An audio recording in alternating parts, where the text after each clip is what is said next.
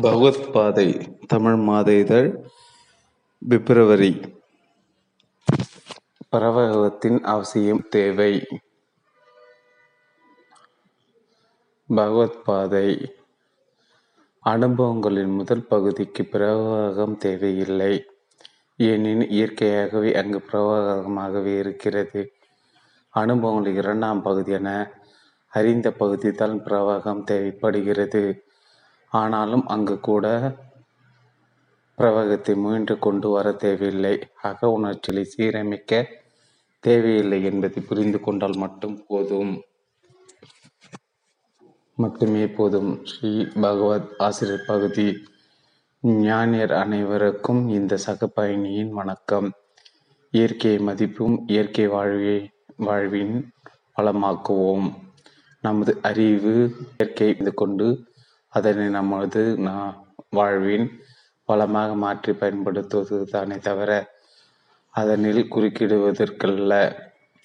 குறையுள்ள அறிவை இயற்கையோடு போராடும் முழுமையான அறிவு எப்போதும் இயற்கையோடு இசைந்து செயல்படும். இயற்கையை காப்போம் என்பது கூட பிதற்றல்தான். இயற்கை தான் நம்மை காத்து கொண்டிருக்கிறது. அது எப்போது தன்னை காத்து கொள்ளும் தன்னை நிலைநிறுத்தி கொள்ளும். இயற்கையோடு முரண்படுவதால் நம்மை நாமே அழித்து கொள்வதாகும். மண்ணும் மரமும் மட்டுமல்ல நமது மனமும் இயற்கைதான். மனதின் இயற்கையான இயக்கத்தை புரிந்து கொண்டால் நாமும் அதனோடு முரண்பட மாட்டோம். அதனை மாற்றியமைக்க போராட மாட்டோம். மனதோடு முரண்படுவது என்பது நம்மை நம்மை மாய்த்து கொள்வதே ஆகும். மனிதனும் இயற்கையின் ஒரு பகுதிதான். அதனோடு முரண்படும் போது துன்ப தூண்டப்பட்டு துன்பம் அடைகிறான் அறிவின் மனதின் ஒரு பகுதிதான். மனதோடு அறிவு முரண்படுப்பது அதுவே துன்பத்தையும் துயரத்தையும் கொண்டு வருகிறது. அறிவு புரை தானே தவிர மனதை நிர்வாகம் செய்ய அல்ல. அறிவு தனது எல்லையையும் இயலாமையும் புரிந்து கொள்வதை தான் ஞானம் என்று குறிப்பிடுகிறோம்.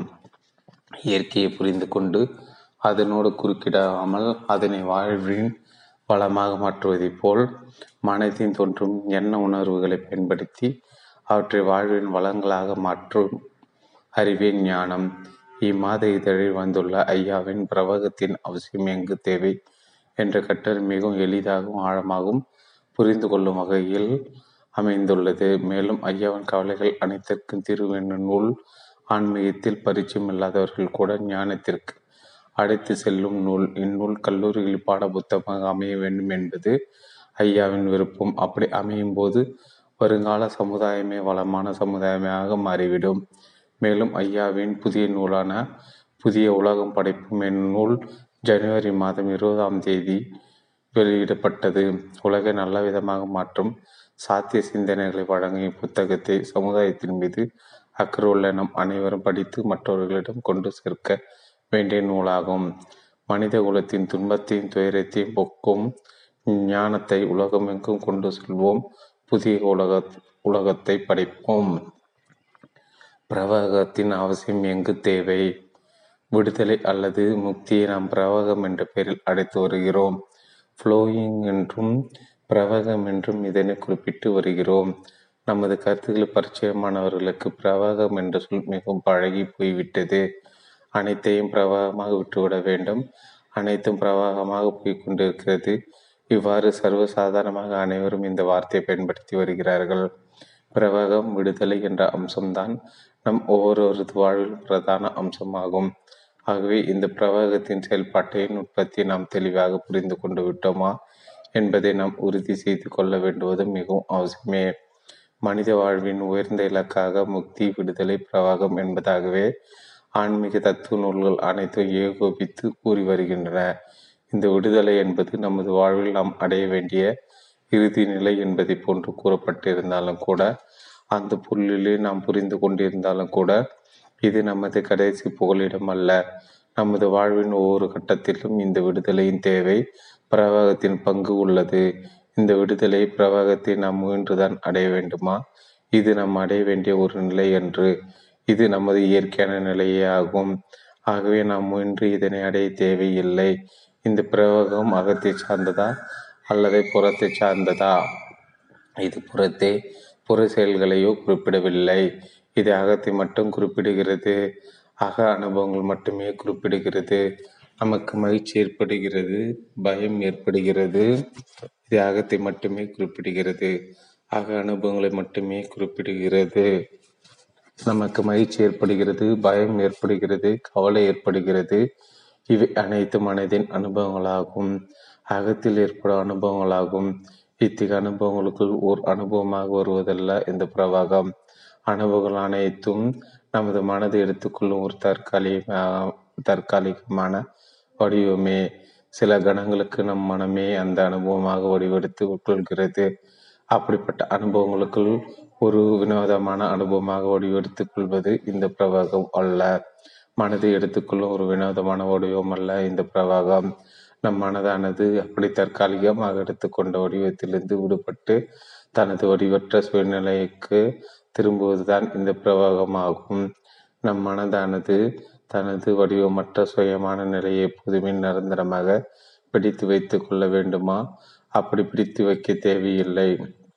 ஏனெனில் மனதின் சூழ்நிலை என்பது ஒரு நிலையே அல்ல. மனதில் அனுபவங்கள் ஏற்படும் போது அவற்றை தான் ஒரு நிலை என்றே கூற முடியும். மனதில் ஏற்படும் எந்த ஒரு நிலையையும் பிடித்து வைத்துக் கொள்ளாமல் இருப்பதுதான் மனதினுடைய சூழ்நிலையாகும். மனதில் ஏற்படும் அனுபவங்கள் அனைத்தும் எப்படி தாமாக தோன்றினவோ அப்படியே அவை மறுகணமே தாமாக மறைந்துவிடும். அப்படி தோன்றுவதெல்லாம் அனுபவமே என்று கூறுகிறோம். அப்படி மறைவதை மட்டுமே விடுபடுதல் விடுதலை பிரவாகம் என்று கூறுகிறோம். இரண்டுமே இயற்கையானதாம். தாமாகவே தோன்றுகின்றன தாமாக மறைகின்றன. தோன்றுவதிலும் தவறு கிடையாது மறைவதிலும் தவறு கிடையாது. பிறகு எங்குதான் பிரச்சனை ஏற்படுகிறது? ஆற்று நீர் சீராக ஓடி நகர்ந்து செல்வதைப் போல் நமது அனுபவங்களும் சீராக ஓடி மறைந்து விட்டால் பிரச்சனை கிடையாது. ஆற்று நீரானது எங்கேயாவது சில இடங்களில் ஏற்படும் தடங்கல்களின் காரணமாக நீர்ச்சூழல்களை கூட ஏற்படுத்தி விடுகின்றது. இப்படி நமது மன அனுபவங்களும் அனுபவங்களும் கூட சீராக ஓடி மறைவதை விட்டுவிட்டு சில நேரங்களில் சூழலாக மாறி தம்மை நிலைப்படுத்தி கொள்கின்றன தக்க வைத்துக் கொள்கின்றன பிடித்து வைத்துக் கொள்கின்றன. இந்த இதுதான் பந்தம் என்று விவரிக்கப்படுகிறது. இத்தகைய பந்தங்கள் பிடிப்புகள் நீங்குவதை தான் முக்தி என்று கூறுகிறோம். விடுதலை பிரவகம் என்று கூறி கூறுகின்றோம். நமது மன அனுபவங்களின் செயல்பாடுகள் இவ்வாறு தான் அமைந்துள்ளன. இதை நாம் இன்னொரு கோணத்திலும் பார்த்திடுவோம். ஏதாவது ஒரு சூழ்நிலையில் அந்த சூழ்நிலையின் காரணமாக நமக்கு மகிழ்ச்சியோ அல்லது வருத்தமோ ஏற்படுவதாக வைத்துக்கொள்வோம். இவை எல்லாம் மன அனுபவங்களே. இவை எப்படி ஏற்பட்டன? நாம உருவாக்கினோமா? நாம் அவற்றை உருவாக்கவில்லை. நாம் எதிர்கொள்ளும் சூழ்நிலைக்கு ஏற்பவையாக நமக்குள் ஏற்பட்டுள்ளன. அவை அவ்வாறு ஏற்பட்ட பிறகுதான் அவை வந்ததே நமக்கு தெரியும். அவை ஏற்படும் போது அவை யாவும் அரிய அனுபவங்களாக இருக்கின்றன. அரிய அனுபவங்களாக தோன்றி அவை யாவும் மறுகணமே அறிந்த அனுபவங்களாக மாறுதல் அடைகின்றன. அனுபவத்தின் முதற் பகுதி அரிய அனுபவம் அன்கான்சியஸ் எக்ஸ்பீரியன்ஸு அனுபவத்தின் இரண்டாவது பகுதி அறிந்த அனுபவம் கான்சியன்ஸ் எக்ஸ்பீரியன்ஸு அரிய அனுபவம் மறைந்த நிலையில்தான் அறிந்த அனுபவம் உருவாகிறது. அரிய அனுபவத்தின் ஆயுள் வெறும் வெறும் கனம் பொழுது மட்டுமே அரிய அனுபவத்தையும் பிரவகத்தையும் பிரிக்க முடியாது. அது ஏற்பட்ட கணத்திலே பிரவகமாகி மறைந்து விடுகின்றது. அப்படி மறையும் போது அது அறிந்த அனுபவமாக வடிவெடுக்கிறது முதற் பகுதி செயல்படும் போது அங்கு அனுபவம் மட்டுமே உள்ளது. அங்கு அறிவு எதுவும் கிடையாது. இரண்டாம் பகுதி செயல்படும் போதுதான் அங்கு அறிவு பங்கு வகிக்கிறது. இந்த இரண்டாவது பகுதியில் அனுபவம் உள்ளது அறிவும் உள்ளது. முதற் பகுதியில் அனுபவமும் அனுபவத்தின் விடுதலையும் இயற்கையாகவே உள்ளன. தோன்றுவதும் மறைவதும் இயற்கையாகவே உள்ளன. இரண்டாவது பகுதியில் அறிவின் பங்களிப்பு வந்து விடுகிறது. ஒரு குறிப்பிட்ட சூழ்நிலையில் ஒருவர் மீது நமக்கு கோபம் ஏற்படுகிறது. கோபம் என்ற அனுபவம் அது ஏற்படும் போது அதன் முதற் பகுதியில் அது அறியா கோபமாக உள்ளது. அதன் மறைந்த நிலையிலேயே அதன் இரண்டாவது பகுதி என அறிந்த கோபம் உள்ளது. அறிந்த கோபம் ஏற்பட்ட பிறகுதான் அந்த கோபமானது செயலாக மாறுகிறது. அந்த கோபத்துக்கு காரணமானவர் மீது கோபத்தை வெளிப்படுத்துவதுதான் சரியானது என முடிவு செய்து அந்த நபர் மீது கோபத்தை காட்டுகிறோம். இப்படி பயம் வருத்தம் போன்ற உணர்ச்சிகளை கூட தேவைக்கேற்ப புற செயல்களுக்கு பயன்படுத்தி கொள்ளலாம். தேவையில்லை என முடிவு செய்தால் அவற்றை புற செயல்களுக்கு பயன்படுத்தாமலும் இருந்து விடலாம். அனுபவங்களின் முதற் பகுதியில் அவைகளுக்கு எந்த செயலும் கிடையாது. தோன்றியவை அனைத்தும் தோன்றிய நிலையிலே பிரகமாகி மறைந்து விடுகின்றன. அங்கு அறிவும் கிடையாது செயலும் கிடையாது. அனுபவங்களின் இரண்டாவது பகுதியில் தான் அறிவு செயல்படுகிறது.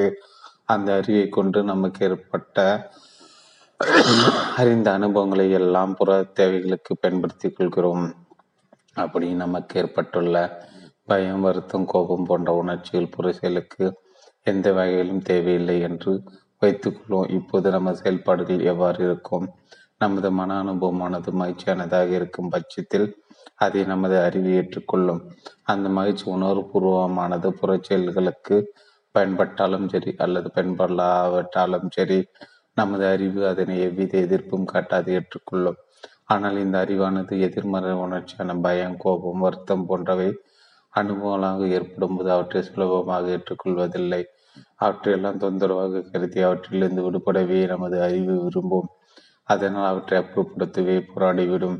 இந்த அனுபவங்களை எதிர்த்து நாம் இப்படி போராட்டை விடுவதே அந்த அனுபவங்களுக்கு உயிர் ஊட்டி மீண்டும் அவற்றை தக்க வைத்து விடுகின்றது. சீராக ஓடி ஆற்று நீரில் சூழல் ஏற்பட்டு விடுகின்றது. சீராக ஓடி மறைந்த மன அனுபவங்களினாலும் தடங்கள் ஏற்பட்டு சூழலாக அது அவை புதுப்பிக்கப்பட்டு விடுகின்றன. பிரவாகம் தடங்களாகி விடுகின்றது. நமது அறிவானது இவ்வாறு நமது அனுபவங்களோடு போராடுவதுதான் அறியாமையாகும். அது அறியாமல் இருக்கும் வரை அது அனுபவங்களோடு போராடி கொண்டுதான் இருக்கும். அது முட்டாள்தனமானது என்பதை அந்த அறிவை புரிந்து கொள்ள வேண்டும். அறிவு அப்படி புரிந்து கொள்வதே ஞானம் என கூறுகிறோம். அனுபவங்களை பொறுத்து தனக்கு எந்த வேலையும் கிடையாது என்பதை அந்த அறிவை புரிந்து கொள்வதன் மூலம் இரண்டாவது பகுதியில் செயல்பட்டு வந்த அறிந்த அனுபவமும் இயற்கையாக சுதந்திரமாக விடுதலையாக விடப்பட்டு விடுகிறது. அறிவினால் நிர்வாகம் செய்யப்படாமல் செய்யாமல் விடப்பட்டு விடுகிற விடுகிறது. அறிவினால் நிர்வாகம் செய்யப்படாத அனுபவங்கள் அனைத்தும் அறிவற்ற அனுபவங்களாகி விடுகின்றன. அரிய அனுபவங்களாகி விடுகின்றன. அரிய அனுபவம் விடுதலையும் வேறு வேறு அல்ல. அரிய அனுபவமும் பிறகும் வேறு வேறு அல்ல. அனுபவங்களை அவற்றையும் அறிவு சுமக்காத போது அவை அறிவு அரிய அனுபவங்களாகி பிரவகித்து விடுகின்றன. பிரவகத்தில் ஏற்பட்ட செயற்கையான தளங்களும் நீங்கி விடுகின்றது. அகத்தை பொறுத்து நமக்கு அறிவுக்கு எந்த வேலை கிடையாது என்ற ஞானமே அனைத்து தீர்வுகளையும் கொண்டு வருகின்றது. அனுபவங்களின் முதற் பகுதியை பொறுத்து பொறுத்த அளவில் அனைத்தும் தாமாக நிகழ்ந்திடுகின்றன. தோற்றமும் மறைவும் தாமாகவே நிகழ்ந்திடுகின்றன. அங்கு ஞானத்தின் அவசியம் இல்லாத நிலையில் விடுதல் எண்ண பிரவாக தாமாகவே நிகழ்ந்து வருகிறது. அனுபவங்கள் இரண்டாம் பகுதி என அறிந்த அனுபவங்கள் என்னும் பகுதியில்தான் ஞானமும் தேவைப்படுகிறது விடுதலையும் தேவைப்படுகிறது. அனுபவங்களை பொறுத்து அவற்றை புற தேவைகளுக்கு வேண்டுமென்றால் எடுத்துக்கொள்வதும் புற தேவைகளுக்கு தேவையில்லை என்றால் அனுபவங்களை அவற்றின் போக்கில் விட்டு விடுவதும் நம் அறிவின் கடமையாக உள்ளது. நமக்கு ஏற்படும் அக அனுபவங்களை புற செயல்களுக்கு பயன்படுத்துவது செயல்முறை ஞானமாகும். புற செயல்களுக்கு பயன்படாத அக அனுபவங்கள் அவற்றையும் அவற்றின் அளவில் சீரமைக்கிறது. வேலை இல்லை என கருத்தலில் புரிந்து கொள்வதுதான் மெயின் ஞானமாகும். நமது அக உணர்வுகளை சீரமைக்க நம்மை அறியாமல் தலைப்பட்டால் அதில் தவறு எதுவும் இல்லை. நாம முடிவு செய்து அகத்தை சீரமைக்க முயல்வதுதான் தவறு.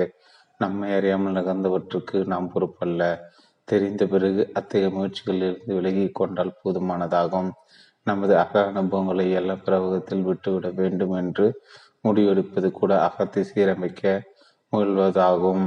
அகத்தை பொறுத்தளவில் நமக்கு எந்த வேலையும் கிடையாது என்று நாம் புரிந்து கொள்வது ஒன்று மட்டுமே போதும். அனுபவங்களின் முதற் பகுதிக்கு பிரவாகம் தேவையில்லை. ஏனெனில் அது இயற்கையாகவே அங்கு பிரவாகமாகவே தான் இருக்கிறது. அனுபவங்கள் இரண்டாம் பகுதி என அறிந்த பகுதியில்தான் பிரவாகம் தேவைப்படுகிறது. ஆனால் அங்கு கூட பிரவாகத்தை முயன்று கொண்டு வர தேவையில்லை. அக உணர்ச்சிகளை சீரமைக்க தேவையில்லை என்பதை புரிந்து கொள்ளும் வேலை மட்டுமே அகத்தில் உள்ளது. VAP Saravanan Salem cell triple nine four two zero five double eight zero. கேள்வி. நான் கடந்த இருபது ஆண்டு காலமாக ஆன்மீகத்தில் பயணித்து வருகிறேன். இருப்பினும் என் மனதில் அடிக்கடி டென்ஷன் ஏற்பட்டு ஏற்பட்டு கொண்டிருக்கிறது. சில எண்ணங்கள் உணர்வுகள் எனக்கு பயத்தையும் பீதியையும் ஏற்படுத்துகின்றன. இவை எனக்கு பிடிக்கவில்லை. இதனால் என்னால் வெளியில் உலக காரியங்கள் சரியாகவே செயல்பட முடியவில்லை. மனதை அமைதிப்படுத்துவதற்கு எல்லா முயற்சிகளும் செய்து செழித்து விட்டேன். மனதில் அமைதியும் நிறைவும் ஏற்படவே இல்லை. மனதின் இயக்கத்தை என்னால் முழுவதுமாக அறிந்து கொள்ள முடியுமா?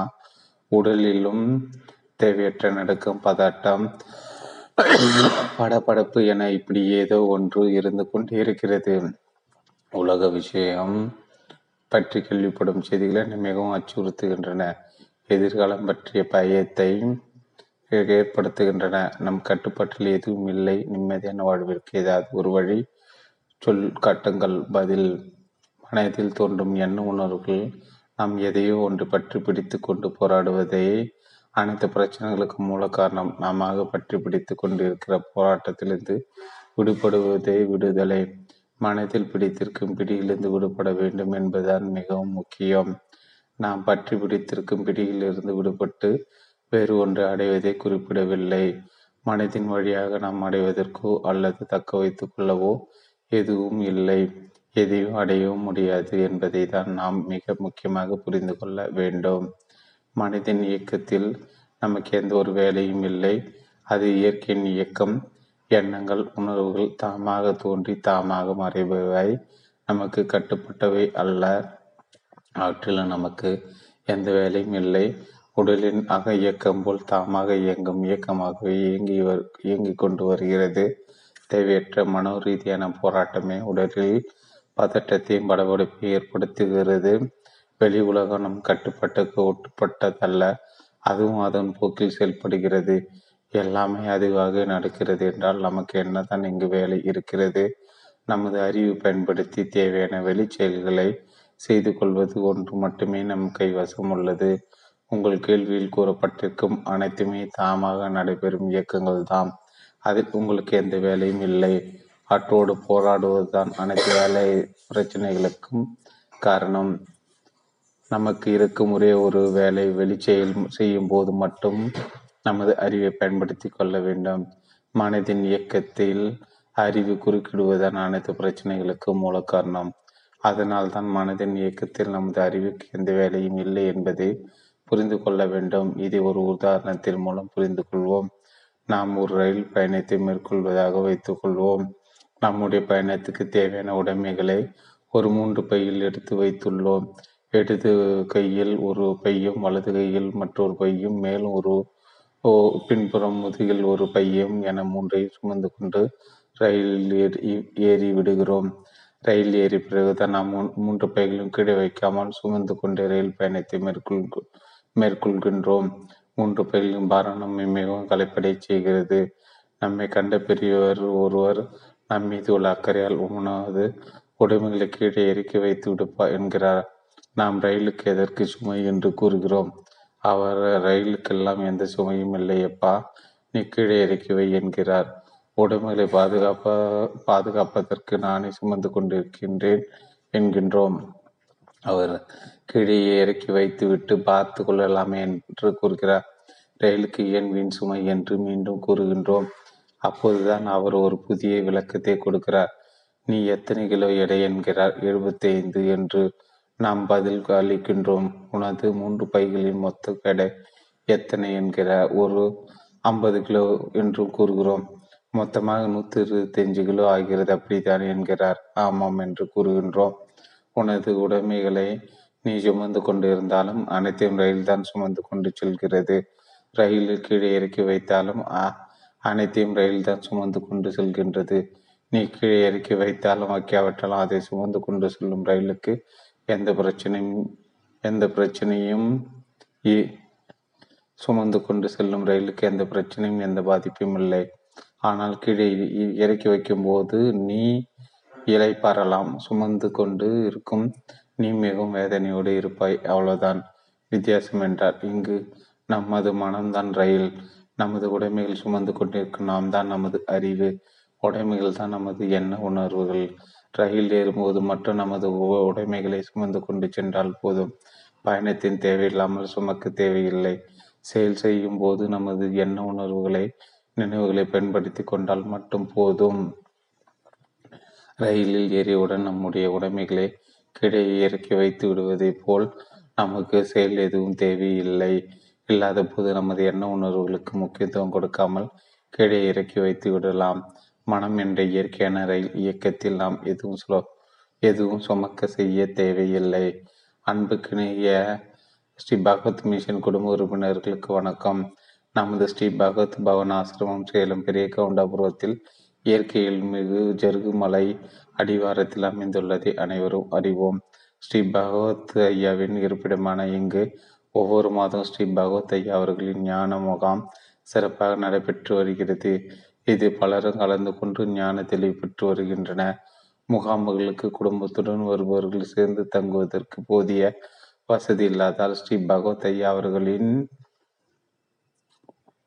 ஆலோசனையின்படி இங்கு குடும்பத்துடன் குடும்பத்துடன் வந்து தங்கி செல்வதற்கு ஏற்ற வகையில் எல்லா வசதியிலும் கூடிய எட்டு பெரிய லெவன் இன்ட்டு பதினாறு அறைகளும் எட்டு சிறிய எட்டு இன்ட்டு எட்டு அறைகளும் தனித்தனியே குளியல் அறைகளுடன் நாலு இன்ட்டு ஆறு அமைக்கப்பட்டு கட்ட வேலைகள் நிறைவடைந்துவிட்டன. இதற்கு இதில் எட்டு பெரிய அறைகளுக்கான ஸ்ரீ பகவத் காட்டேஜ் உறுப்பினர் சேர்க்கை நிறைவடைந்து விட்டது சிறிய அறைகளுக்கான உறுப்பினர் நன்கொடை ரூபாய் மூணு லட்சம் என நிர்ணயம் செய்துள்ளோம். இதுவரை ஐந்து உறுப்பினர்கள் சேர்ந்து உள்ளன இன்று மூன்று உறுப்பினர்கள் மட்டுமே சேர்க்கப்பட உள்ளன. இந்த அறையில் தாய் தந்தை குழந்தைகள் என நான்கு பேர் வசதியாக தங்கலாம். தேவைப்பட்டால் இரண்டு அறைகளாக கூட இணைத்துக் கொள்ளலாம். உறுப்பினராக இணைப்பதை தொடர்ந்து அவருக்கு பிறகு இந்த உறுப்பினர் தகுதி அவரது குடும்ப உறுப்பினர் ஒருவருக்கு சேர்ந்துவிடும். ஸ்ரீ பாகவத் கேட்டேஜ் உறுப்பினர் மாதத்துக்கு இருபது நாட்கள் மீதம் வருடத்தில் எத்தனை நாட்கள் வேண்டுமானாலும் இதில் தங்கிச் செல்லலாம். அவர்களது உடைமைகளையும் அவர்களது அறையில் வை லாக்கர் பாதுகாப்பாக வைத்து செல்லலாம். இன்னும் மூன்று உறுப்பினர் மட்டுமே சேர்க்கப்பட உள்ளதால் வாய்ப்புள்ளவர்கள் உடனடியாக தொடர்பு கொள்ள வேண்டுகிறோம். பிப்ரவரி இருபத்தி அஞ்சாம் தேதி ஸ்ரீ பகவத் காட்டேஜ். இன்னும் மூன்று நாட்கள் உறுப்பினர்கள் மட்டுமே சேர்க்கப்பட உள்ளதால் வாய்ப்புள்ளவர்கள் உடனடியாக தொடர்பு கொள்ள வேண்டுகிறோம். பிப்ரவரி இருபத்தி அஞ்சாம் தேதி ஸ்ரீ பகவத் காட்டேஜ் உறுப்பினர்களோடு திருப்புழா நடைபெற உள்ளது. ஸ்ரீ பகவத் மிஷனோடு உங்களது பந்தம் உங்கள் தலைமுறையும் தாண்டி தொடரட்டும். அவர்களது வாழ்வு சிறக்கட்டும். அன்புடன் ஸ்ரீ பகவத் மிஷன் சேலம் மூன்று triple nine four two zero five double eight zero nine seven eight nine one six double five double five இருக்கும். அன்பான ஒரு அன்பான வேண்டுகோள். ஸ்ரீ பகவத் ஐயா மீதும் ஸ்ரீ பகவத் மிஷன் மீதும் தனிப்பட்டு ஈடுபாடு கொண்ட நமது குடும்ப உறுப்பினர் அனைவருக்கும் வணக்கம். நமது ஸ்ரீ பகவத் மிஷனின் வருவாய் ஈட்டும் நோக்கத்தோடும் நாம் எந்த செயலும் செய்வதில்லை. ஸ்ரீ பகவத் ஐயா அவர்கள் வழங்கும் ஞான தெளிவை உலகம் முழுவதும் கொண்டு செல்ல வேண்டும் என்பது மட்டுமே நமது நோக்கம். இதன் காரணமாக ஐயாவின் அனைத்து நூல்களையும் மாத இதழ்களையும் இதோ இலவசமாக டவுன்லோட் செய்து கொள்ளும் வசதியை ஏற்படுத்தி மிக குறைந்த விலையில் ஐயாவின் நூல்களை வழங்கி வருகிறோம். மேலும் ஐயாவின் ஆலோசனைப்படி தலைநகரமான சென்னையில் நமது ஸ்ரீ பகவத் பவன் அமைப்பதற்கான புதிய முயற்சியையும் மேற்கொண்டு வருகிறோம். மாதத்தில் பாதி நாட்கள் ஐயா சென்னையிலும் மீதி நாட்கள் சேலத்திலுமாக தங்கியிருப்பார்கள். ஸ்ரீ பகவத் மிஷன் பொறுத்தவரையில் நாம் இரண்டு வகையான செயல்பாடுகளோடு பயணித்து வருகிறோம். ஒன்று ஐயா வழங்கும் ஞானத்தை உலகம் முழுவதும் எடுத்து செல்வது. அதற்கு உதவியாக இரண்டு சென்னையில் ஸ்ரீ பகவத் பயனை உருவாக்குவது மற்றும் ஸ்ரீ பகவத் ஐயோக்கான பராமரிப்பு உட்பட மிஷினது அனைத்து நிர்வாக செலவுகளையும் எதிர்கொள்வது. இதற்கான செலவுகளை புரவலாளர்களாக மாத ரூபாய் ஆயிரம் வழங்கும் நன்கொடைகளை மட்டுமே வைத்து கொண்டு வைத்து எதிர்கொண்டு வரும் இருவ இருப்பினும் ஒவ்வொரு மாதம் பற்றாக்குறையாக இருந்து வருகிறது.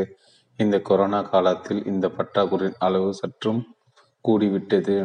எனவே வாய்ப்புள்ளவர்கள் புரவலராக இணைந்து மாதம் தோறும் ரூபாய் ஆயிரம் வழங்கி உதவ வேண்டும் வேண்டுகிறோம்.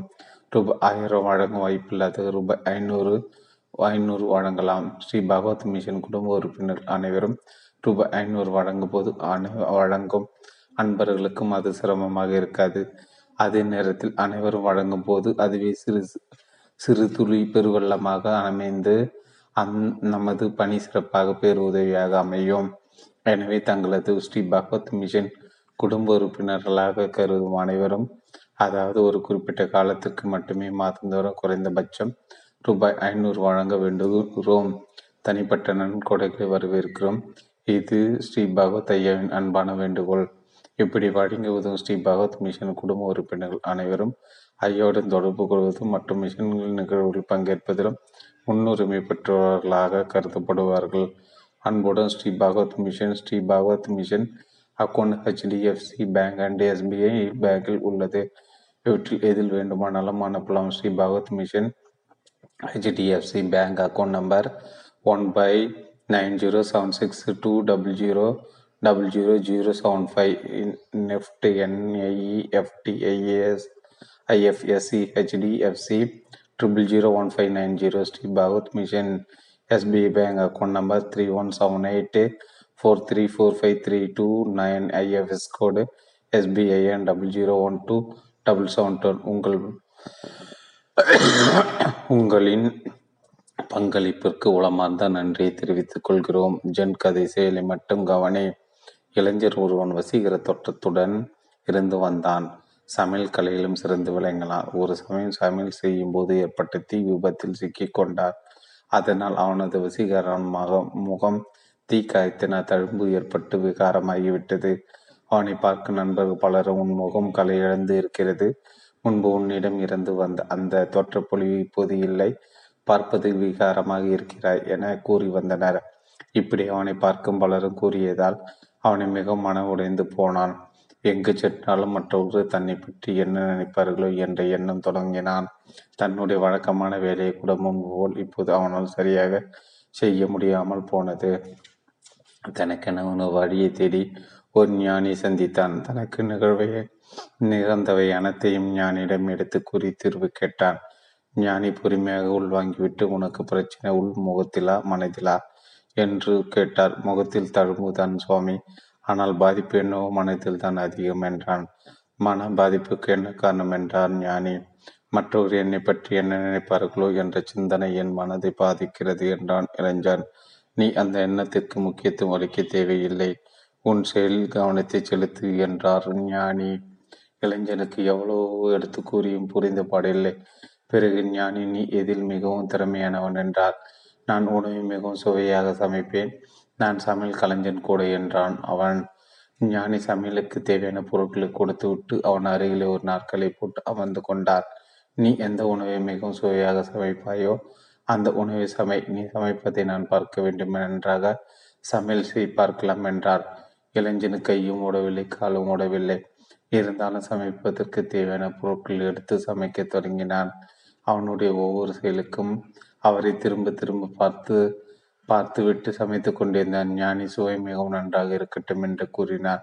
இளைஞர் மேலும் பதட்டமும் படபடப்பும் கூடியது. சமையல் முற்றிலுமாக சொதப்பலாகிவிட்டது. சமைத்தது முற்றிலும் சரியில்லாமல் போனது. ஞானி எங்கே? என கொஞ்சம் கொடு. இளைஞனுக்கு மேலும்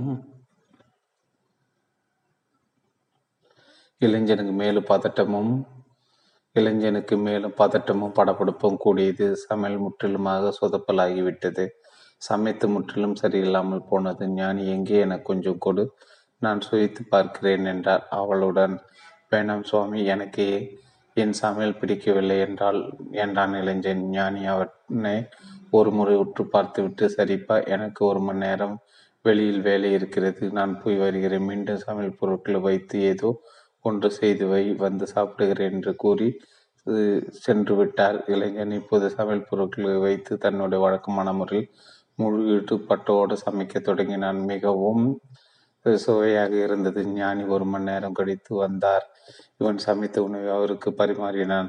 சாப்பிட்டுவிட்டு மிகவும் அற்புதமான சுவை. நான் இப்படிப்பட்ட சுவையை இதுவரை சுவைத்ததே இல்லை என்றார். இளைஞன் மிகவும் மகிழ்ச்சி அடைந்தான். இதற்கு முன்பாகவும் நீதான் சமையல் செய்தார். அப்போது சரியாக வரவில்லை இப்போது நீதான் சமைத்து இருக்கிறாய். மிகவும் சுவையாக இருக்கிறது. அது எப்படி என்றார் ஞானி.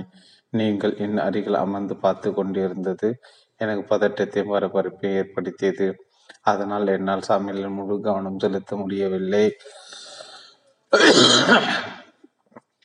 செலுத்த முடியவில்லை சாமி என்றான். இப்போது எப்படி சமைத்தாய் என்றார் ஞானி. நீங்கள் சென்ற பிறகு நான் என்னுடைய வழக்கப்படி செயல்பட்டேன். எல்லாம் நன்றாக வந்திருக்கிறது என்றான். இது இப்படித்தானப்பா? உன் பிரச்சனையும் இருக்கிறது என்றான் ஞானி. புரியவில்லை சாமி என்றான். மற்றவர் என்ன நினைப்பார்களோ என்ற உனது சிந்தனைக்கு முக்கியத்துவம் கொடுக்கும்போது உன் கவனம் சிதறுகிறது. நமக்கு இருப்பது ஒரே கவனம்தான். அது மனதின் மீது இருப்பதை விட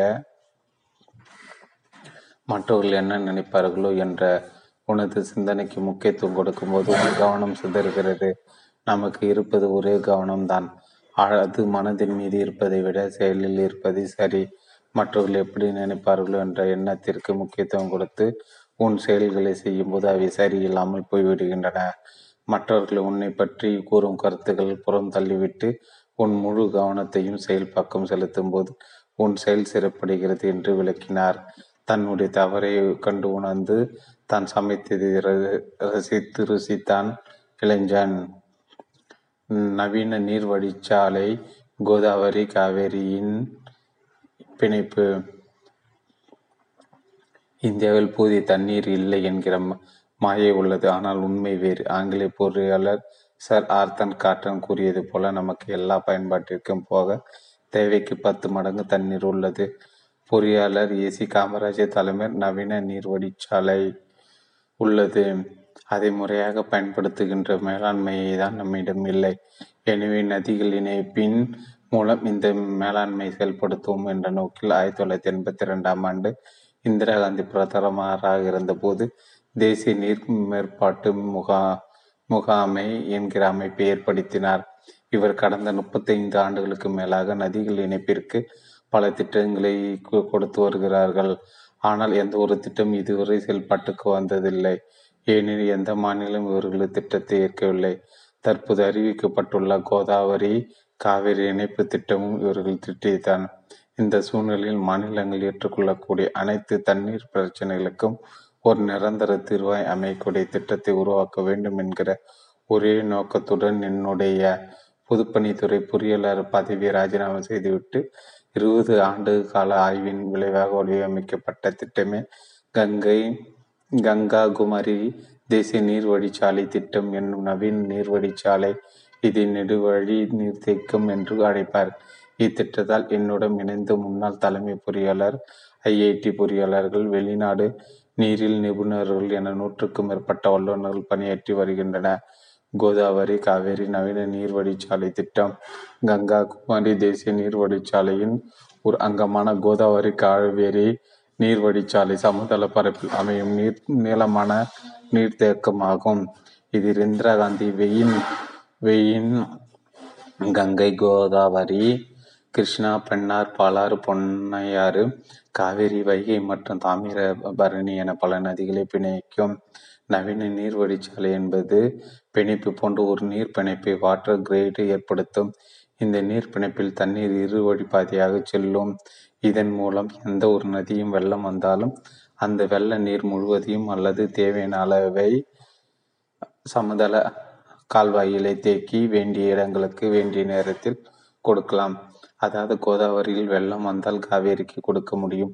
காவேரியில் வெள்ளம் வந்தால் கோதாவரிக்கு கொடுக்க முடியும். இதில் எங்குமே பம்பிங் கிடையாது. உலகிலே இது ஒரு புதுமையான திட்டம் என பலராலும் போற்றப்படுகிறது. இது வெள்ளமாக கடும் சேதத்தை ஏற்படுத்திவிட்டு கடலுக்கு செல்ல வெள்ள நீரை மட்டுமே எடுப்பதால் எல்லா மாநிலங்களுக்கும் இத்திட்டத்தை வரவேற்கின்றன. மேலும் தண்ணீர் பங்கீட்டிலும் எந்த பிரச்சனையும் வராது. மின் இணைப்பால் மின்சாரத்தை பகிர்ந்து கொள்வது போல இந்த நீர் பிணைப்பில் தண்ணீர் பகிர்ந்து கொள்ளப்படும். எனவே மாநிலங்கள் இத்திட்டத்தை வரவேற்கின்றன. நதிகள் இணைப்பு திட்டத்தில் இது போல் செய்ய முடியாது. அதாவது ஒரு ஆற்றிலிருந்து மற்றொரு ஆற்றுக்கு தண்ணீரை திருப்பிவிட முடியுமே தவிர மற்றொரு ஆற்றிலிருந்து தண்ணீரை மீண்டும் பெற முடியாது. ஏனென்றால் நதிகள் இணைப்பு திட்டத்தில் நீரோட்டம் ஒரு திசையிலே இருக்கும். அதாவது சரிவுடன் மேலிருந்து கீழ் நோக்கி மட்டுமே தண்ணீர் பாயும். கோதாவரி கோதாவரி காவேரி நவீன நீர்ச்சாலை திட்ட வரைபடம் இது போன்ற எந்த இடத்திலும் இல்லாத சிறப்பு அம்சங்கள் கொண்டதாலே ரெண்டாயிரத்தி நாலாம் ஆண்டு திரு. வாஜ்பாய் அவர்கள் பிரமத பிரதமராக இருந்தபோது திரு சுரேஷ் பிரபு தலைமையில் அமைக்கப்பட்ட நதிகள் இணைப்பு செயலாக்க குழு கங்கை குமாரி தேசிய நீர்ச்சாலை திட்டமே நதிகள் இணைப்புக்கு மிக சிறந்த மாற்று திட்டம் என அறிவித்தது. அதோடு மத்திய அரசின் நதிகள் இணைப்பு உயர்மட்ட குழுவிலும் என்னை செயலாளராக இணையான உறுப்பினராக நியமித்தார்கள். நான் முன்னாள் ஜனாதிபதி டாக்டர் அப்துல் கலாம் அவர்கள் இந்த திட்டத்தை தனது கனவு திட்டமாக அறிவித்தார். தற்போதுள்ள மாண்புமிகு மத்திய ஜல் சக்தி அமைச்சர் திரு. கஜேந்திர சிங் சேவகாத் அவர்களும் கங்கா குமரி தேசிய நீர்வழிச்சாலை திட்டம் நம் நாட்டின் தலையெழுத்தை மாற்றக்கூடிய திட்டம் என்று புகழ்ந்துள்ளார். உச்ச நீதிமன்றமும் தமது தீர்ப்பை நதிகள் இணைக்கும் பொழுது நீர்வழிச்சாலை அமைக்க வேண்டும் என்று மத்திய அரசுக்கு பரிந்துரைத்துள்ளது. கோதாவரி ஆற்றில் மட்டும் வருடந்தோறும் மூவாயிரம் டிஎம்சி தண்ணீர் கடலுக்கு செல்கிறது? கோதாவரி காவேரி நவீன நீர்வழிச்சாலை திட்டம் மூலம் இதில் குறைந்தது எண்பது எட்நூறு டிஎம்சி எடுத்தாலே மகாராஷ்டிரா தெலுங்கானா ஆந்திரா தமிழ்நாடு ஆகிய மாநிலங்கள் ஒவ்வொன்றுக்கும் தேவையான தண்ணீரை இரநூறு டிஎம்சி சதவீதம் வழங்க முடியும். இதன் மூலம் இந்த மாநிலங்களுக்கு கீழ்கண்ட பலன்கள் கிடைக்கும். இரண்டாயிரத்தி நானூறு கிலோமீட்டர் நீர நீர் நிலத்திற்கு நீர்த்தேக்கம் ரெண்டாயிரத்தி நானூறு கிலோமீட்டர் நீர் வடிச்சாலை மற்றும் நெடுஞ்சாலை. பன்னெண்டு கோடி மக்களுக்கு தங்கு தடையற்ற குடிநீர் ரெண்டு புள்ளி ஒன்று கோடி ஏக்கர் நிலங்களுக்கு பாசனம் மூன்று புள்ளி நாலு அஞ்சு கோடி மக்களுக்கு வேலைவாய்ப்பு நாலாயிரத்தி எட்நூறு மெகாவாட்டு நீர் மின்சாரம் நிலத்தடி நீர் உயர்வால் முப்பத்தி நாலாயிரம் மூவாயிரத்தி நானூற்றி இருபது மெகாவாட் மின்சாரம் மீதம் ஆண்டுக்கு ரூபாய் ஐம்பதாயிரம் கோடி ஐம்பதாயிரம் கோடி எண்ணெய் இறக்குமதி செய்வதில் மிச்சம் மின் உற்பத்தி அதிகரிப்பு சுற்றுச்சூழல் மற்றும் சுற்றுலா மேம்பாடு.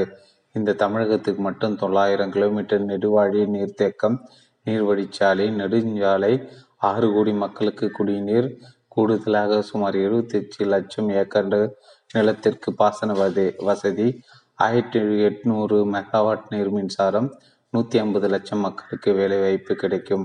ஆகவே இத்திட்டத்தை விரைந்து செயல்படுத்த வேண்டும். ஸ்ரீ பகவத்தையா அவர்கள் இத்திட்டத்தின் மீது மிகுந்த ஆர்வம் உள்ளவர். திட்டம் பற்றிய விழிப்புணர்வு அனைவருக்கும் ஏற்பட வேண்டும் என்பதற்காக சென்னையில் காமராஜ் அரங்கில் இரு ஆண்டுகளுக்கு முன்பு ஒரு பிரம்மாண்ட கருத்தரங்கை ஏற்பாடு செய்தார். என்பது குறிப்பிடத்தக்கது மட்டுமல்ல பாராட்டத்துக்கு உரியது.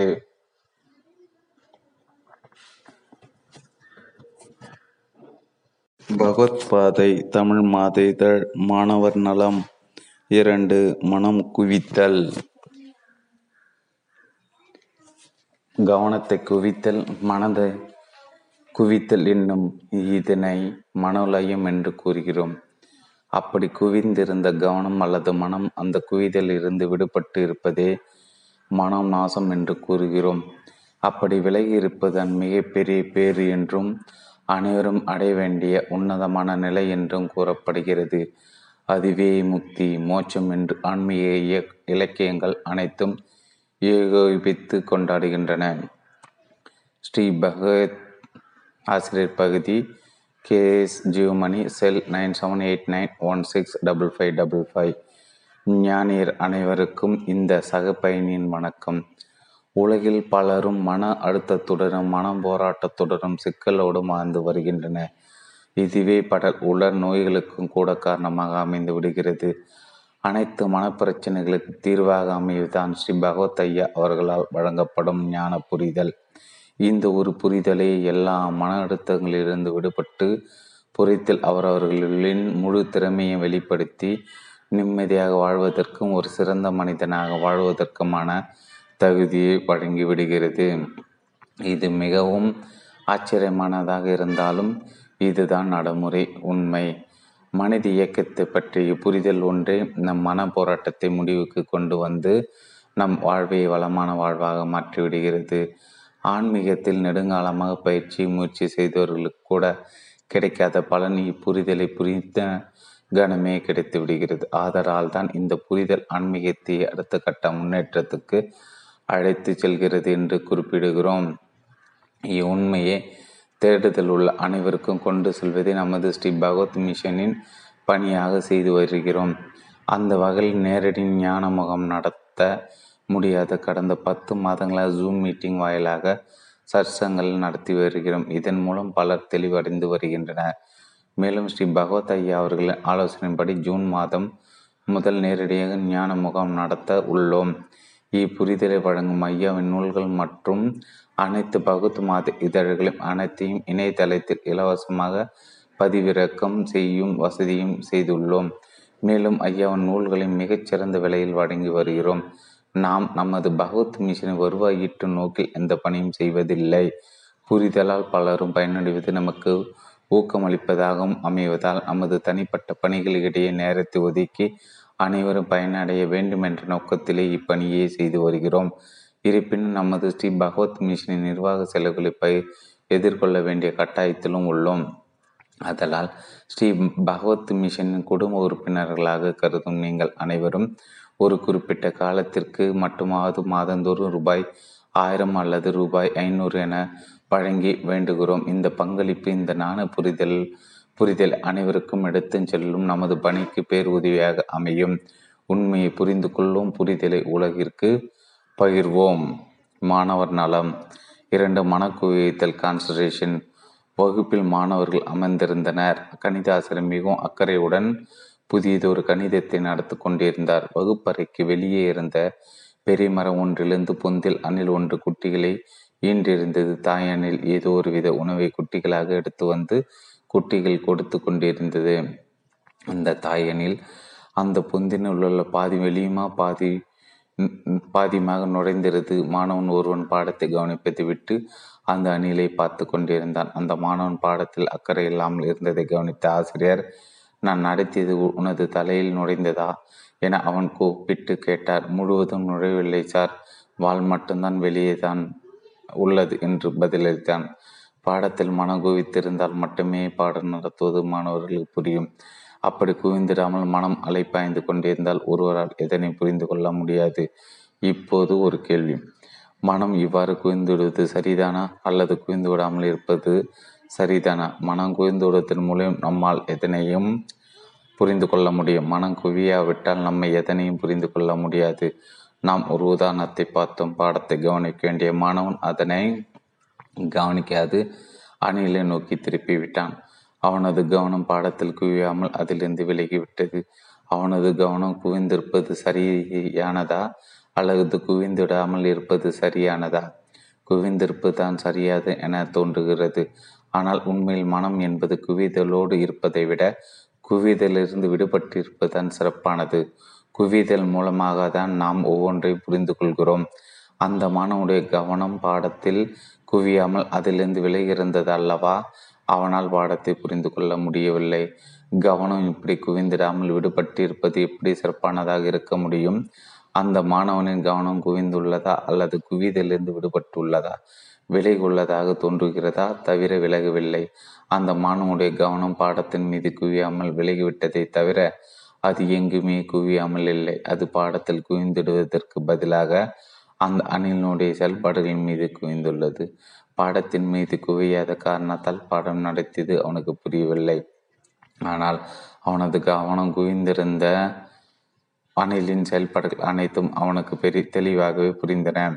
அவனை பொறுத்த பொறுத்து அவனது மனமும் குவிதல் தான் இருந்திருக்கிறது. குவிதல் இருந்து விலகி இருக்கவில்லை. குவிதலிருந்து விலகியிருத்தல் இதுவன்றல் அப்படி விலகியிருப்பது என்ன? ஏன் அது முக்கியத்துவம் மிகுந்ததாக பேசப்படுகிறது போற்றப்படுகிறது?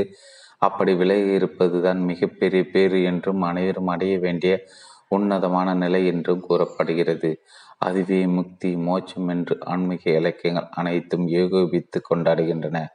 இப்படி கவனித்த குவித்தல் மற்றும் இவ்வாறு குவித்து குவிப்பதிலிருந்து வெளியிருத்தல் ஆகியவற்றை வேறு விதமான பெயர்களை கொடுத்து விவரிக்கின்றன. அதன் பெயர்கள் என்ன? மனோலயம் மனம் நாசம் என அவை குறிப்பிடப்படுகின்றன. கவனத்தை குவித்தல் மனதை குவித்தல் என்னும் இதனை மனோலயம் என்று கூறுகிறார்கள். அப்படி குவிந்திருந்த கவனம் அல்லது மனம் அந்த குவியதிலிருந்து விடுபட்டிருப்பதை மனோ நாசம் என்று கூறுகிறார்கள். மனோலயம் மனோநாசம் என்ற சொற்களை ஆன்மீகத்திலிருந்து எடுத்துக்கொண்டதால் நாம் அச்சங்களை கொள்ள தேவையில்லை. அவை நமது அன்றாட வாழ்வில் எவ்வாறு நம்மோடு தொடர்பு கொண்டுள்ளது? என்ற நடைமுறை அம்சங்களை மட்டும் நாம் பரிசீலனையத்துக்கு எடுத்துக்கொண்டால் போதும்.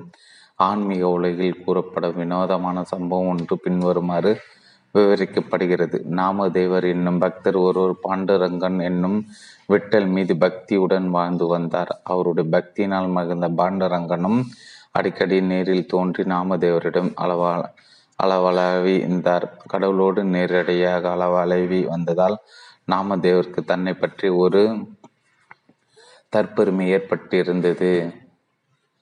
அத்தகைய தற்பெருமையிலிருந்து அவர் விடுவிக்க பாண்டுரங்கனும் முடிவெடுத்தார். அந்த ஊரில் ஞானதேவர் என்னும் ஞானி ஒருவர் தீர்த்த யாத்திரை முடித்து திரும்பியிருந்தார் அவரை வரவேற்ற ஞானியர் பலரும் கூடி அளவளவி கொண்டிருந்தனர். அவர்கள் ஒருவராக நாம் நாமதேவரும் கலந்து கொண்டிருந்தார். யாத்திரை முடிந்து வந்த அந்த ஞானதேவர் அங்கிருந்த மண்பாண்டம் செய்யும் தொழிலை செய்து வரும் கோரகும்பர் என்னும் ஞானியிடம் நீங்கள் மட்பாண்டங்கள் சரியாக வெந்து விட்டதா என்பதை உங்களிடம் உள்ள கோழினால் தட்டி பார்த்து கண்டுபிடிப்பீர்களா? அப்படி இங்கே வந்திருக்கும் ஞானிகளை உங்கள் கோழினால் தட்டி பார்த்து அவர்கள் ஞான பக்குவம் அடைந்து விட்டார்களா என்பதையும் சோதித்து பாருங்களேன் என்று கூறினார். கோரகும்பரம் தனது கையில் இருந்த கோலினால் ஒவ்வொரு தலையிலும் வெண்மைய வெண்மையாக தட்டி கொண்டு வந்தார். அவர் கடைசியாக நாமதேவர் தலையிலும் தட்டி பார்க்க முனைந்தார். அது நாமதேவருக்கு கோபத்தை ஏற்படுத்திவிட்டது. என்னை சோதிக்கும் அளவுக்கு நீ என்னை விட உயர்ந்தவனா? என்று கோர கும்பரை திட்டிவிட்டார். கடவுளை தன்னிடம் வந்து நேரடியாக அலைவி கொண்டிருப்பதால் தான் அனைவரிலும் உயர்ந்தவன் என்று அவர் எண்ணிக்கொண்டிருந்தார். எல்லா பா பாண்டங்களும் நன்றாக வெந்து பக்குவம் அடைந்து விட்டன இந்த ஒன்றை தவிர என்று கூறி கோர கும்பர் நாமதேவரை சுட்டி காட்டினார் இதை கேட்டு அனைவரும் சிரித்து விட்டனர் நாமதேவர் அவமானப்பட்டு விட்டார். ஆற்றாமையின் காரணமாக அவர் கோவிலுக்கு சென்று பாண்டுரங்கனிடம் முறையிட்டார். சுலபத்தில் எவருக்குமே காட்சி கொடுக்காத நீ என்னிடம் நேரடியாக வந்து ஒரு நண்பனைப் போல் பழகி வருகிறாய். நான் பக்குவம் அடைந்தவனா? என்று கேட்டார். பாண்டரங்கனும் அவருக்கு ஆறுதல் கூறினார். நாமதேவா உன்னை கேலி செய்து சிரித்தவர்கள் எவரும் சாமானியர்கள் அல்லர். அவர்கள் அனைவரும் மகா ஞானிகள். அவர்கள் சிரித்தார்கள் என்றால் நிச்சயம் அதில் ஏதாவது காரணம் இருக்கும். இதைவிட நீ தெரிந்து கொள்ள வேண்டியது ஏதாவது இருக்கலாம். அப்படி ஏதாவது இருந்தால் அதை நீயே எனக்கு கற்றுக் கொடுத்தால் என்ன? நான் கற்றுக் கொடுக்க கூடாது. குரு வழியாகத்தான் அதை நீ கற்றுக்கொள்ள வேண்டும். தகுதியான ஒரு குருவை வேண்டுமானால் கூறுகிறேன். இந்த ஊருக்கு வடக்கே உள்ள பாழடைந்த சிவன் கோயிலில் அவர் தங்கியிருக்கிறார். அவரை சந்தித்து மீதி இருக்கும் பாடத்தையும் கற்றுக்கொள் என்று பற்றுக்கொள் என பாண்டுரங்கன் கூறிவிட்டார். நாமதேவரும் புறப்பட்டு அந்த சிவன் கோயிலுக்கு சென்றார். பராமரிப்பு இல்லாமல் இருந்த அந்த கோயிலில் பைத்தியத்தை போன்ற ஒருவர் படுத்து கிடந்தார். தலை தனக்கு தலையணை போல் சிவலிங்கம் ஒன்றை வைத்திருந்தார். அதுபோல் அவர் தனது கால்களையும் தாங்கவும் சிவலிங்கம் ஒன்றை வைத்திருந்தார். பைத்தியகாரத்தனமாக தோன்றிய அவரிடம் என்ன கேட்பது? என்று தயங்கி தயங்கி நின்ற நாமதேவரிடம் பாண்டரங்கனை அனுப்பி வைத்தானா? என்று அந்த பெரியவர் கேட்டார். நாமதேவன் சற்று தெம்பாக வந்தவராக பாண்டரங்கனும் நானும் பேசிக்கொண்டது கூட உங்களுக்கு தெரிந்திருக்கிறது. இவ்வளவரும் தெரிந்த நீங்கள் உங்கள் தலையை தாங்குவதற்கு சிவலிங்கத்தை வைத்திருப்பது போல் உங்கள் கால்களை தாங்குவதற்கும் சிவலிங்கத்தை வைத்திருக்கலாமா சுவாமி? என்று கேட்டு தனது ஆதங்கத்தை பணியுடன் வெளிப்படுத்தினார். அந்த பெரியவரும் வருத்தப்பட்டவராக வயதாகிவிட்டதல்லவா எனக்கு? பார்வை முழுமையாக இல்லை. எங்கே கா காலை வைப்பது என்று தெரியவில்லை. நீயே எனது கால்களை சற்றும் இடமாற்றி வைத்தால் அது எனக்கு பெரிய உபகாரமாக இருக்கும் என கேட்டுக்கொண்டார். நாமதேவரும் அவருடைய கால்களை வேறு இடத்திற்கு நகர்த்தி வைத்தார்.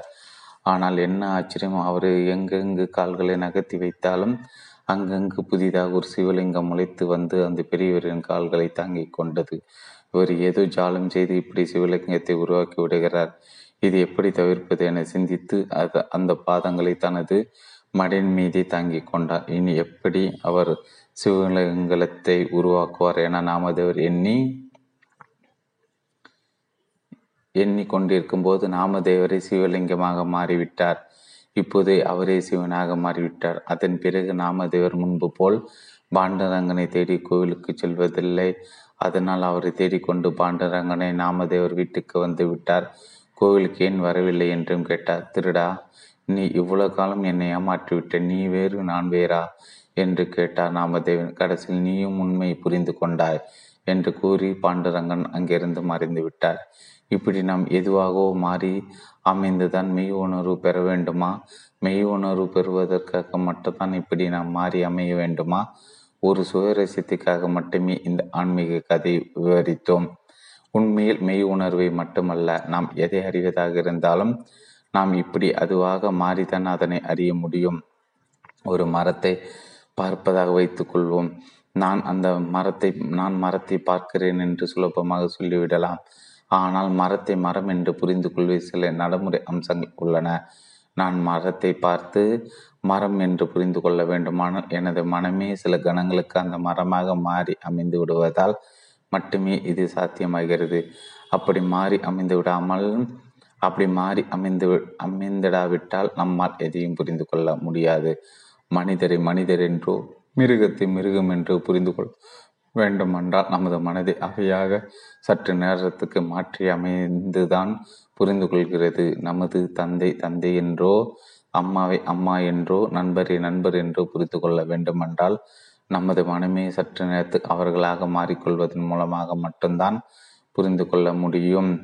இப்படி நமது மனமானது சற்று நேரத்துக்கு ஏதாவது ஒரு வடிவத்தை எடுத்துக்கொள்வதே மனோலயம் என்று கூறுகிறோம். கேள்வி பதில். VAP Saravanan Salem cell triple nine four two zero five double eight zero கேள்வி பதில். ஆசை வைப்பட்டு தவறான செயலை செய்துவிட்டேன். பயமாக இருக்கிறது. என்ன செய்ய?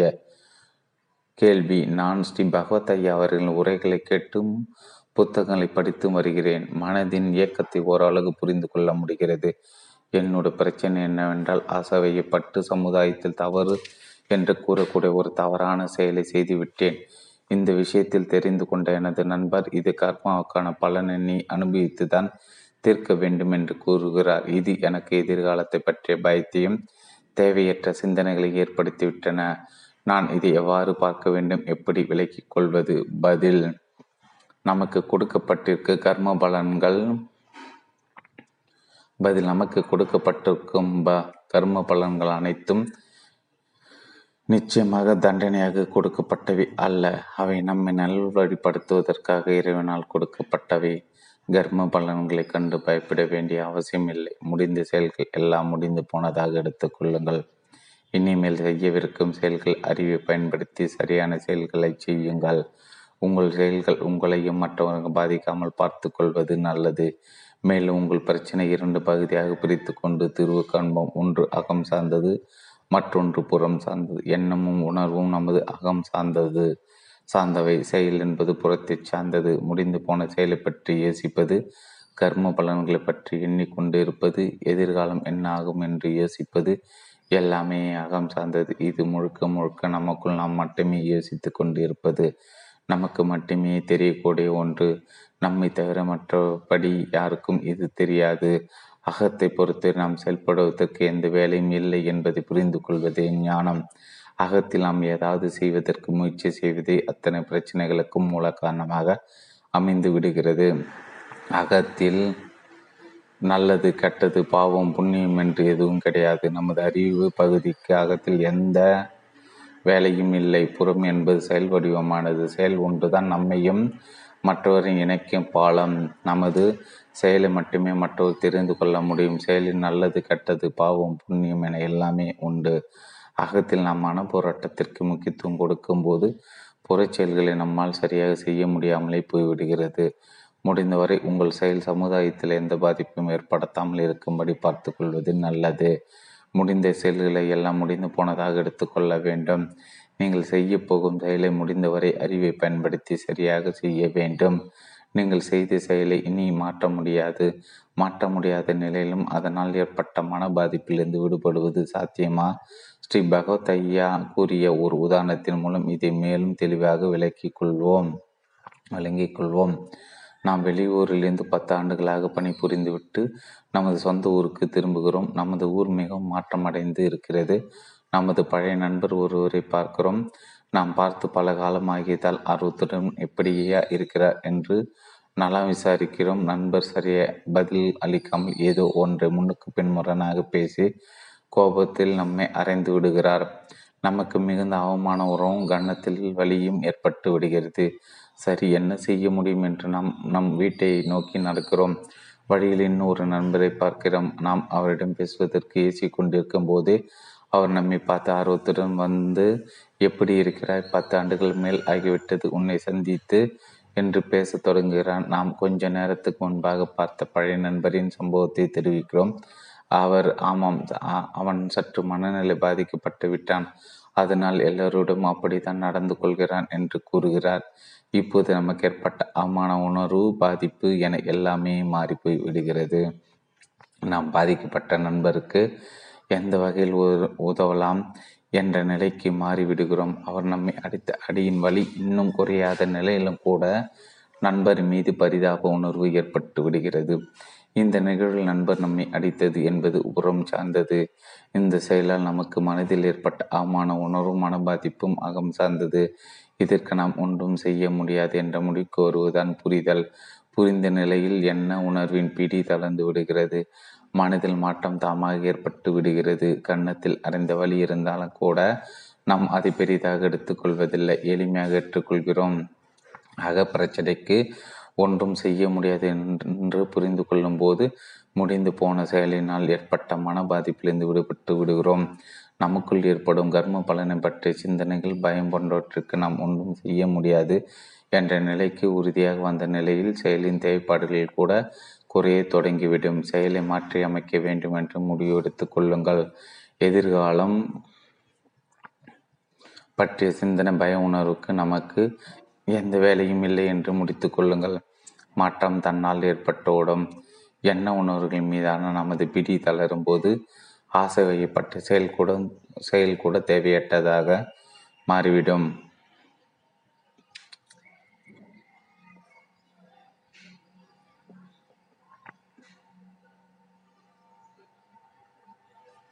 ஜென் கதை.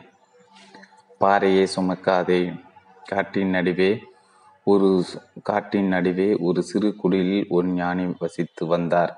அவர் இயற்கையுடன் ஒன்றி வாழ்ந்தார் மக்களிடம் சொல்வதோ தத்துவங்கள் பேசுவதோ போதனைகள் செய்வதோ கிடையாது. ஒரு சமயம் அவ்வழியாக புத்த பிச்சுகள் சிலர் வந்தனர். அவர்களது முகமே அவர்கள் மிகப்பெரிய படிப்பாளிகள் என்பதை உணர்த்தியது. வந்தவர்கள் ஞானை சந்தித்து குடியில் தங்கிச் செல்ல அனுமதி கேட்டனர்.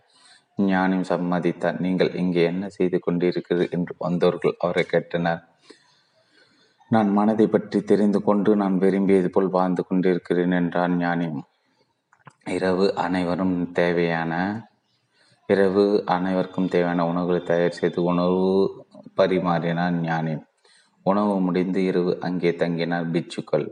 இரவு குளிராய் இருக்கவே குளிர்காயை தீ மூட்டி சுற்றிலும் அமர்ந்து கொண்டன தங்களுக்குள் மெதுவாக பேசி கொண்டன பேச்சு மெல்ல மெல்ல மத சம்பந்தமான தத்துவங்களில் திரும்பியது. அதுவே விவாதமாக மாறியது.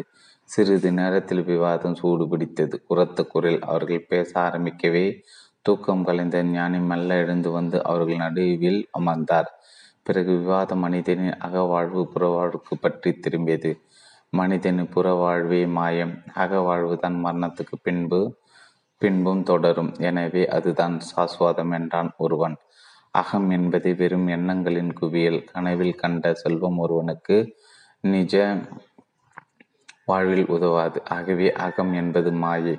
தோன்றும் உலகம் தொடரும் வாழ்வு இதுவே உண்மை என்றான் வேறு ஒருவன் உலகமே ஒரு மனோ ரீதியான மாயை என்பது இன்னொருவனின் வாதம்.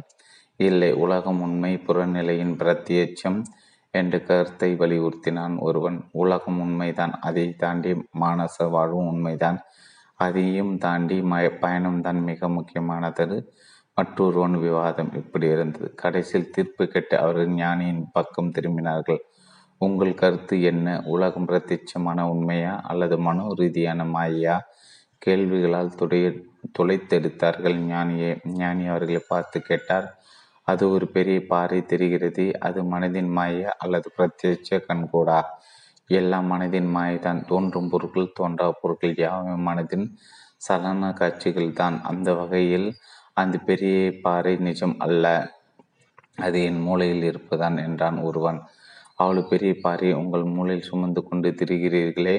உங்கள் தலை ரொம்ப கணக்காதோ என்றார் ஞானி.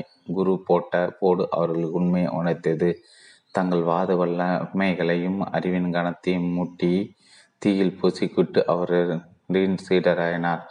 வரட்டு தத்துவங்களை கொண்டு சுமந்து கொண்டு விவாதிப்பதை விட மக் வரட்டு தத்துவங்களை சுமந்து கொண்டு விவா விவாதிப்பதை விட வாழ்க்கைக்கு தேவையான புறச்செயல்கள் செய்து வாழ்வதே நமக்கும் நம்மை சுற்றியுள்ளவர்களுக்கும் இனிமே இருக்கும்.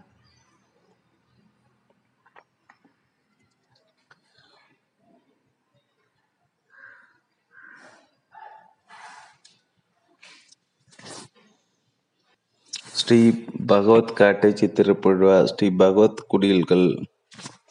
அன்பிக்கிரிய ஸ்ரீ பகவத் மிஷன் குடும்ப உறுப்பினர்கள் அனைவருக்கு வணக்கம். நமது ஸ்ரீ பகவத் பவன் ஆசிரமும் சேலம் பெரிய கவுண்டாபுரத்தில் இயற்கையில் மிகு ஜருகுமலை அடிவாரத்தில் அமைந்துள்ளதை அனைவரும் அறிவோம். ஸ்ரீ பகவத் ஐயாவின் இருப்பிடமான இங்கு ஒவ்வொரு மாதமும் ஸ்ரீ பகவத் ஐயா அவர்களின் ஞான முகாம் சிறப்பாக நடைபெற்று வருகிறது. இதில் பலரும் கலந்து கொண்டு ஞான தெளிவு பெற்று செல்கின்றனர். முகாம்களுக்கு குடும்பத்துடன் வருபவர்கள் சேர்ந்து தங்குவதற்கு போதிய வசதி இல்லாதால் ஸ்ரீ பகவத் ஐயா அவர்களின் ஆலோசனைப்படி இங்கு குடும்பத்துடன் வந்து தங்கி செல்வதற்கு ஏற்ற வகையில் எல்லா வசதிகளுடன் கூடிய எட்டு பெரிய லெவன் கிராஸ் சிக்ஸ்டீன் அறைகளும் எட்டு சிறிய எட்டு கிராஸ் எட்டு அறைகளும் தனி தனியே குளிர் அறைகளுடன் ஃபோர் கிராஸ் சிக்ஸ் அமைக்கப்பட்டு நிறைவடைந்துள்ளது. ஸ்ரீ பகவத் காட்டேஜி திறப்பு விழா இருபத்தஞ்சு ரெண்டு ரெண்டாயிரத்தி இருபத்தி ஒன்று விழாக்கம் அன்று காலை பதினோரு மணிக்கு சிறப்பாக நடைபெற்றது. ஸ்ரீ பகவத் ஐயா அவர்களின் திருக்கரங்களால் திறந்து வைக்கப்பட்டது. இதனைத் தொடர்ந்து ஸ்ரீ பகவத் ஐயா அவர்கள் இந்த காட்டை செய்தற்கு அதன் தேவை என்ன நமது நோ நம் நோக்கம் என்ன என்பதை பற்றி விளக்கமாக ஒரு உரை நிகழ்த்தினார். இவ்விழா நமது ஸ்ரீ பகவத் மிஷன் குடும்ப விழாவாக ஐம்பது அன்பர்களுடன் சிறப்பாக நடந்தேறியது. இவ்விழாவிற்கு முதல் நாளே புதன்கிழமை அன்று ஸ்ரீ பகவத் காட்டேஜ் உறுப்பினர்கள் தங்கள் குடும்பத்துடன் தம்பதிகளாக வந்து ஒன்று கூடி தங்கி உணவருந்தி ஐயாவுடன் உறவாடி மகிழ்ந்திருந்து விழாவை கோலாகலமாக கொண்டாடினார். இத்திறப்பு விழா ஒரு குடும்பத்தில் நிகழ்ச்சி ஒரு குடும்ப நிகழ்ச்சியில் எப்படி இருக்குமோ அப்படியே இருந்தது. அனைத்து ஸ்ரீ பகவத் காட்டேஜ் உறுப்பினர்களும் ஸ்ரீ பகவத் மிஷன் கௌரவித்து சிறப்பித்தது. இதுவரை எட்டு பெரிய அறைகளுக்கான உறுப்பினர் சேர்க்கை நிறைவடைந்ததை தொடர்ந்து ஐந்து சிறிய அறைகளுக்கான உறுப்பினர்கள் சேர்ந்து உள்ளார்கள். இன்னும் மூன்று உறுப்பினர்கள் மட்டுமே சேர்க்கப்பட உள்ளன. சிறிய அறைகளுக்கான உறுப்பினர் நன்கொடை ரூபாய் மூணு லட்சம் என நிர்ணயம் செய்துள்ளோம். உறுப்பினராக இணைவரை தொடர்ந்து அவருக்கு பிறகு இந்த உறுப்பினர் தகுதி அவரது குடும்ப உறுப்பினர் ஒருவருக்கு சேர்ந்துவிடும். ஸ்ரீ பகவத் காட்டேஜ் உறுப்பினர்கள் மாதத்தில் இருபது நாட்கள் வீதம் வருடத்தில் எத்தனை நாட்கள் வேண்டுமானால் இதில் தங்கிச் செல்லலாம். இவர்களது உடைமைகளையும் இவர்களது அறையில் உள்ள லாக்கரில் பாதுகாப்பாக வைத்து செல்லலாம். இன்னும் மூன்று உறுப்பினர் மட்டுமே சேர்க்கப்பட உள்ளதால் வாய்ப்புள்ளவர்கள் உடனடியாக தொடர்பு கொள்ள வேண்டுகிறோம். ஸ்ரீ பகவத் மிஷனோடு உங்களது பந்தம் உங்கள் தலைமுறையின் தாண்டி தொடரட்டும். அவர்களது வாழ்வு சிறக்கட்டும். அன்புடன் ஸ்ரீ பகவத் மிஷன் சேலம் மூன்று cell triple nine four two zero five double eight zero nine seven eight nine one six double five double five.